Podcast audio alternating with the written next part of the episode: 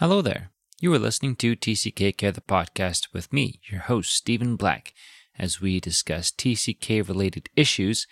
Speaking of which, today we are getting back to the subject of addictions with a two part conversation with addictions counselor Rhys Pasimio. If you begin listening to this podcast and you think this sounds out of context, why, that's because it is. The first part of this conversation was aired a week ago and we talked a lot about what an addiction actually is and how one might uh, come by an addiction and some of the different things that people uh, use for their addiction. And today, that is where we will p- be picking up in talking about some of the things that people use in their addictions. But before we get started, I just wanted to offer, by way of explanation, that I wanted to have this conversation not because I think that all TCKs necessarily uh, experience addiction or are even going to, but I think that addiction can be a much broader conversation than uh, just talking about, you know, uh, uh, an addiction to an illegal substance, for example. Last week we talked about how addictions are really compulsions. It's compulsive behavior that someone uses to manage with uh, an, an, inordinate amount of uh, stress or pain or grief or loss or something like that. And there is a fair amount of uh, stress and grief and loss and that sort of thing in uh, the classic TCK experience. And there's a, there can also be a whole lot of relational instability. And so my theory is that the TCK experience, the classic TCK experience, may lend itself to developing addictive behavior. But if we know that, if we're aware of that and can recognize some of those patterns that start emerging when you experience stress and need to manage that stress, then you can steer away from unhealthy patterns of behavior and begin implementing healthier ways of living. So, without further ado, let's get into it. And then, if I can just highlight something, Rhys, you had uh, you brought up that four letter F word several times now, which is food. Like we're talking about addictions here, and you're talking about food. Uh, can you can you explain why that would be? Right. Uh, talking about food is, is good because I, I also talk a lot about sex and uh, sex and food. They they have a lot of peculiar similarities. Um, so with it, when talking about addictions, we we can pretty easily recognize you know the, the chemical addictions. Those are the common, the classic ones. You know, alcohol, cannabis, meth, cocaine, heroin, hallucinogens, mushrooms, all of those. There are also what we call the process addictions.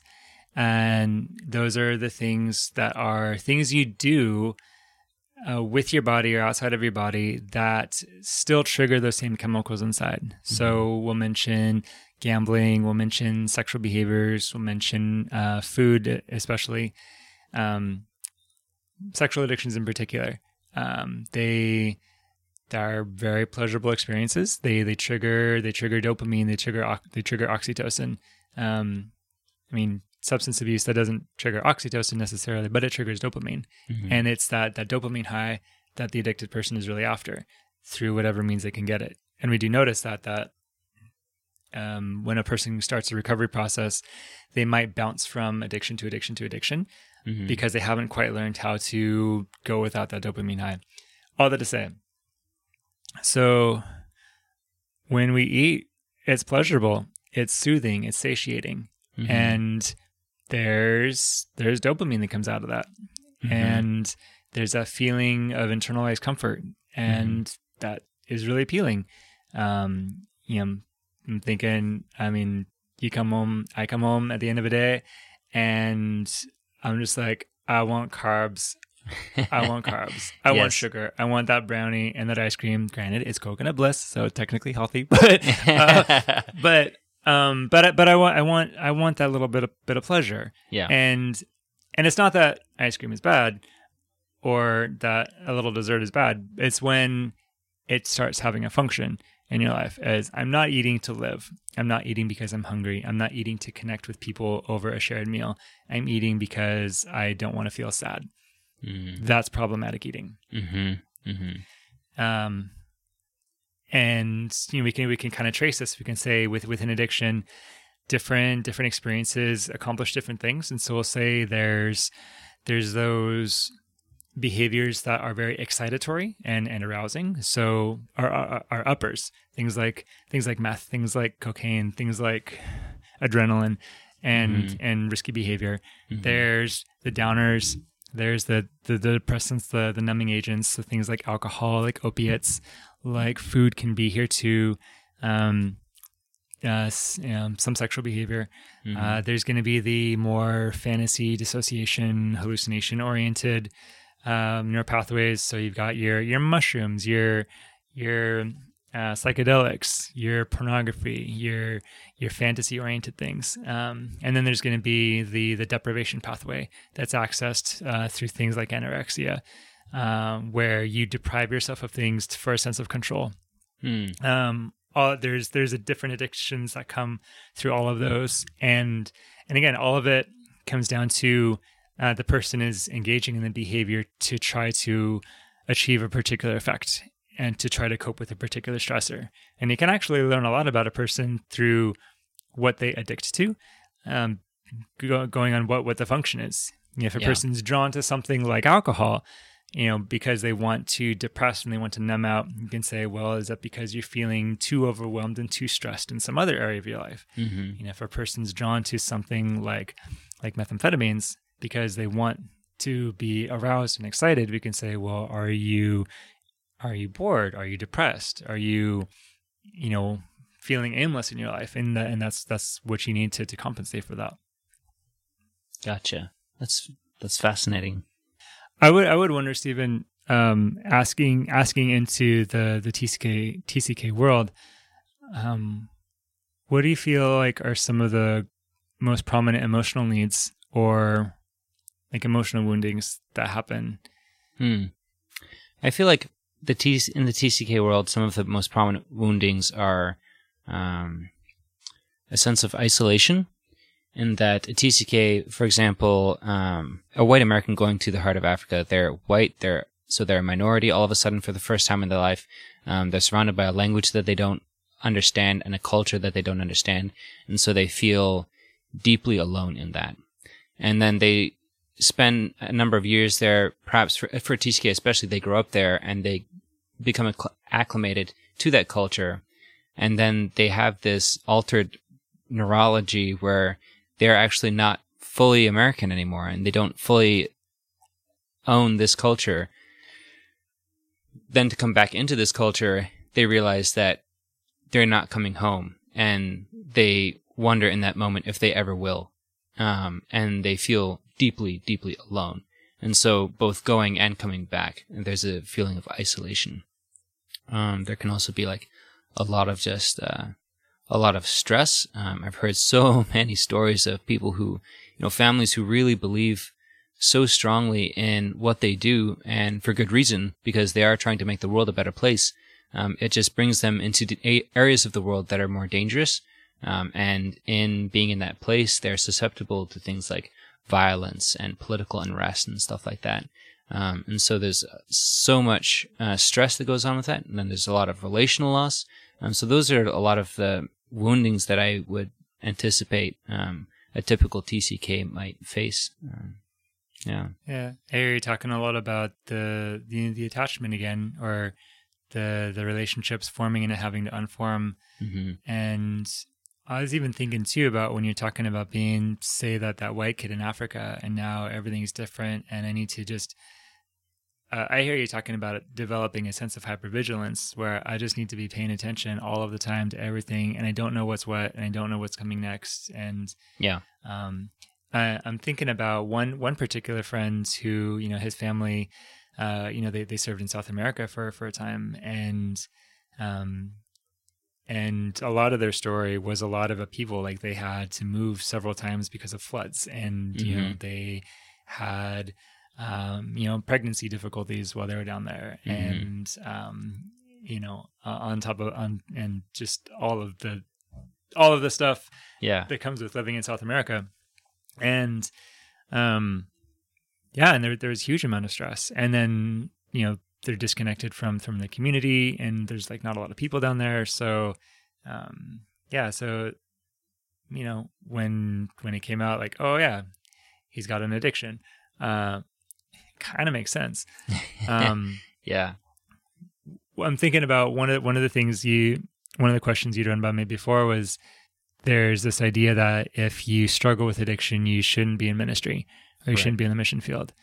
And my my thought on that, and again, this is coming from a clinical perspective. I've never been in full time ministry, much less in the mission field. So I'm I'm welcome. I'm open to uh, disagreements on this, but I don't know. My thought is, you know, if we fired everybody who struggled with addiction for ministry, we'd have like two people left in ministry, and one of them would probably be my grandmother. So, uh, it it just it's such a such a pervasive reality mm-hmm. that I don't think that shaming people for it is is helpful. It, it should be should be a, a, different thing where someone said it should be where someone can come forward and say i have this problem and they should be welcomed and given support mm-hmm. um, you know maybe that means recalling them um, mm-hmm. um, but maybe it means sending someone out to them or maybe it just means shifting some things around um, definitely shouldn't be i mean we shouldn't punish people for being open and vulnerable right. about their struggles and their feelings yeah, and, and their needs yeah so so I, I would lean the direction of no i mean you shouldn't just for struggling, that shouldn't on its own necessarily disqualify a person. Now, I would say it has to be a struggle. And if a person's acting out is is out of control, it's causing unmanageability, it's causing damage, and they're not willing to look at it, they're being unrepentant and really proud and not humble about it. That that's a problem. That person should not have been in ministry, should not be in ministry anyway. Right. But probably for more reasons than just that. Um, but if the person's, you know, you know repentant and trying and trying and trying and and all that maybe depending on their role um, that doesn't necessarily need to be need to be the deal breaker um, i mean it'd be a little different if we're talking like church planting and church leadership um, but but and then to counter myself kind of the other variable to think about and i'm thinking back to to my, to my friends who are in south america is um, like you said, I mean, the missions and environment it's really rigorous. Yeah. You're in a constant state of change and upheaval, a constant state of alert and and vigilance, and there's a lot of isolation. There's yeah. a lot of pressure to look put together and look like you've got things under control to be the spiritual leader. Um, so there's a lot, you know, that pressure, that isolation, the shame if you fail. Mm-hmm. Uh, it is kind of an environment that's really ripe for developing an addiction or a compulsion. So. Mm-hmm so I don't know. Not that presence of an addiction needs to be like a deal breaker or like a way to weed people out of the field because that would be kind of unrealistic. Mm-hmm. But it would be a consideration saying, you know, maybe not everybody, maybe not everybody's meant for Africa. Maybe mm-hmm. not everybody's meant for the Middle East. Mm-hmm. Or maybe maybe term lengths need to be done differently or something. Mm-hmm. I don't know. I'm speaking out of my competency zone here, telling missionaries how to be missionaries. Very bad. but um, but this is an important question, and I think I, I like the way you're handling it, and in that you know we do want to talk about um, we do want to address these issues because I feel like there are a lot of people in ministry who feel like, like you said, the the the, uh, the need to look uh, to look healthy and to look uh, holy and to look like they've got things put together, and that in itself um, is its own stressor, and so that just kind of compounds the underlying stress of just daily life and stuff that goes along with living in a foreign culture and a foreign country and stuff like that. I would not be surprised if people second guess themselves and said, I'm struggling with this and, you know, is it right for me to be here? And yeah, on one hand, that's between you and God. But on the other hand, like Rhys is saying, if everybody who struggles with stress um, were removed from ministry, then game over. We'd be done. Pretty much. Yeah. Yeah. And so I don't know. What do you think about this? So it seems to me that if it's a struggle, going back to what you're saying, if it's a struggle, then your heart is in the right place. That you're struggling against this thing that you see in yourself, this compulsion, this urge, this uh, this long to be comforted, to be satisfied, to escape whatever you're dealing with, and you know that you know that that's a problem, and so you want out of it. You want you want a, a new way of living, a new way of doing life, and you want freedom from that, from that compulsion, from that feeling. And so your heart is in the right place in that you want something, you want something better, you want something healthy. And it's when you move past that and you don't even care anymore, that's when it would really be an issue. Not only for missions, but po- probably, I would imagine, for any vocation, right? Yeah. Yeah. It's uh, that position of unteachability, of unwillingness to change, what we clinically call pre contemplation. Like they're not even contemplating that they have a problem. Mm. That's a very dangerous spot to be at. And it's it's frustrating for the people around them who want to help them, who see better than they do what the problem is. Um, but that's also a place where like you can't argue a person out of that spot. They kind of just have to they have to journey through that spot to where they they get to the point where they know they need to change. And at that point, you know, Lord have mercy, help them not to die. Yeah. Yeah, definitely. And then I guess Rhys, that takes me into my final question, unless you can think of something else that we need to cover that we haven't yet already. Okay. But um, what does uh, where does healing begin? We've talked about it, where do addictions begin. Now, where does healing begin? Hmm. When a person listens to this podcast and says, "You know what? I have never been addicted to crack, but I do have an addiction to food, and this is a struggle, and I don't know how to get out of this." Where does where does the journey of healing begin? Short answer in relationship, particularly secure relationship. hmm It it needs to be both secure relationship with others and secure relationship with your own self, Mm-hmm. uh, and ultimately secure relationship with God. hmm Um, you know, kind of touching on each of those. So, so the secure relationship with your own self means um, minimally developing what we might call emotional resilience, where you get a sense for here's what my feelings are, here's what feeling words are, here's how to use them in context, and developing the skill. And it very much is like learning another language, like learning to say, oh, I'm having this and that body sensation and this and that, like, you know, urge within me. Oh, that's sadness. I Mhm. feel sad. hmm Wow, I feel sad. Uh, and being able to really own that that's what you feel. And, you know, it can be easy to, you know, to be like like a lifeboat on a stormy sea, just cast about, tumbled and turned, and really overwhelmed by that emotion. Uh, to be resilient to it doesn't ignore it, doesn't minimize it, or or shame about it, but it can also withstand it. Mhm. Um, like the like the rocks at the coast. Mhm. Um, the waves crash over them. You know, over time they they influence them, but but for by and large the rocks remain stable. Um, that's a picture of resilience. Um, you know, secure relationship with others. You know, that's where you talk about. You know, we can have emotional authenticity with each other. Um, Mhm. What in interpersonal neurobiological terms we'll call attunement.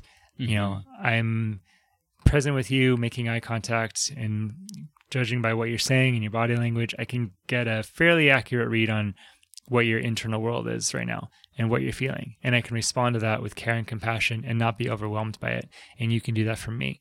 And in order for me to do that for you, I need to first not be overwhelmed by my own internal world. Mhm. Um, that's a journey. That's a long journey. Mhm. Um, but that's part of the journey that needs to happen for secure relationships. That will then also be part of the healing from addictions and compulsions because a lot of, again, a lot of addiction and compulsion, it's, it comes from an intolerance of one's reality, especially one's internal reality.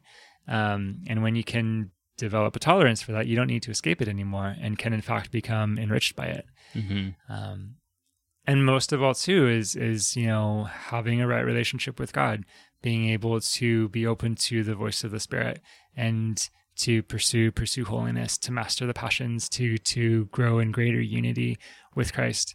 And um you know the you know the ancient church fathers they they would talk about they didn't use the term addiction but they would talk about the passions. They would talk about the appetites and they would talk Mhm. about you know waging war with these passions you know all of their lives with Mhm. fasting with prayers with psalms with community with sacraments and and in the end you know prevailing and Yeah. and attaining to to a degree of holiness and um and in that growing growing growing in unity with christ growing in godlikeness christ likeness Right. um that's the christian walk the christian walk is one of you know repentance and humility and and seeking after christ and In community, right? in community Yeah. community is very essential for this Yeah. because um yeah, you just you can't do this on your own. Your Right.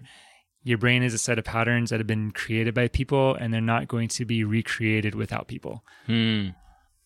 Wow. Yeah. This is. Yeah. I love that. So, healing begins in relationship, and it, it's a it's a process of um, of accepting yourself and accepting others, and trusting that they are going to accept you too.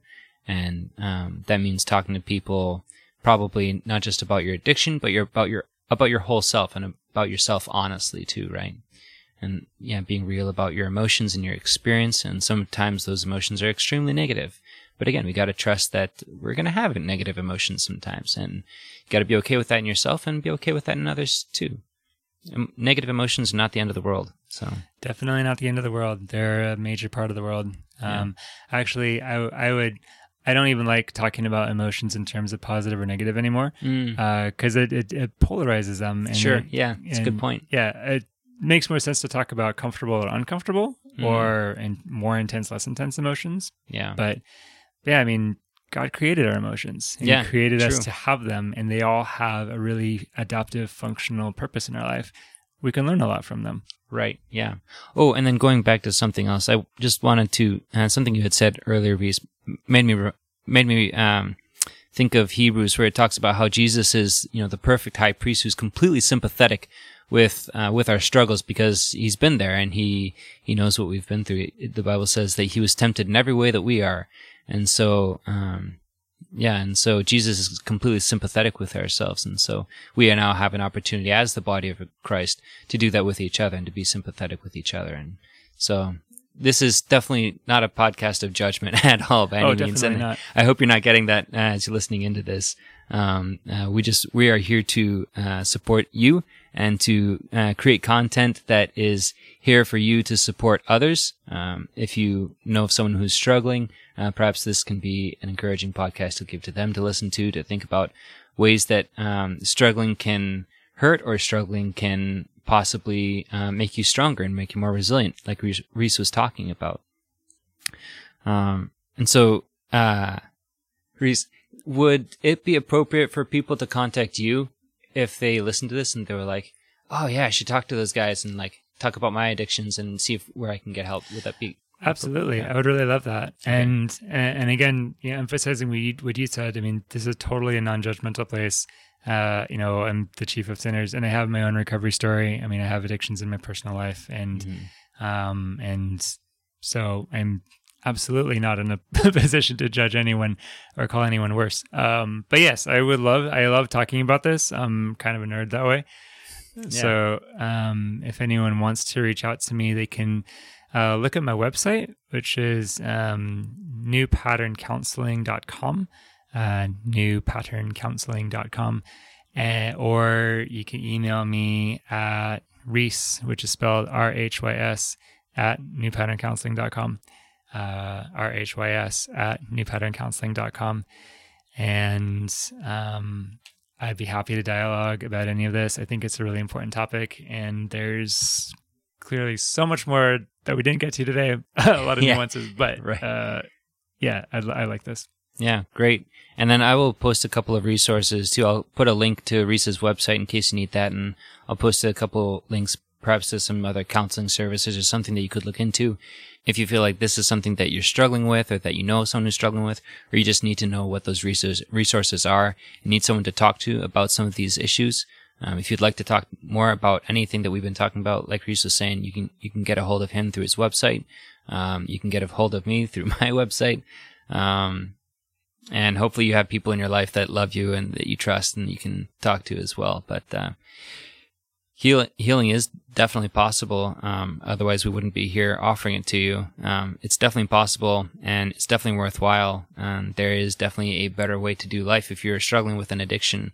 Um, and it doesn't have to be a doesn't have to be a story of guilt and shame and rejection um, to get to a place of healing and to find a different way of doing life and a different way of coping with stress that is very real. So Mm. Oh, could I jump in with one more thought? yeah, absolutely, Uh, go for it. so, um, yeah, just I mean, speaking of hope, it's you know, the kind of the picture I was painting was maybe kind of dire as I'm talking about, oh, it's this attachment failure and all this emotional overwhelm and all these things that are wrong in society and blah blah blah. All of that is true, but but the reality is, uh, for as many people as have compulsive behaviors and addictions and obsessions like this, um, hey, you're right. There are a lot of resources. There's a lot of science. There's a lot of research. Um, there's a lot of people investing a lot into figuring this problem out and and there are lots of people that recover there's so much hope these these struggles when you're in it you feel like you're alone and you feel like you're the only one and you feel like you're the worst one the reality is is you're part of a big community you're no worse than anyone else and the things you're going yeah. through other people have gotten through them and gotten through them well and you can get through them too yeah. just please do reach out yeah absolutely well done and I think that's probably the best possible way to end this podcast. So thank you, Rhys, so much for taking the time to speak with us on this issue. Well, thank you for bringing it out in the open. Absolutely. You've been listening to TCK Care the podcast with me, Stephen Black, as we share stories and strategies for supporting TCKs. Hosting and producing TCK Care the podcast is a part of my ministry, which is made possible by the generous support of my financial partners.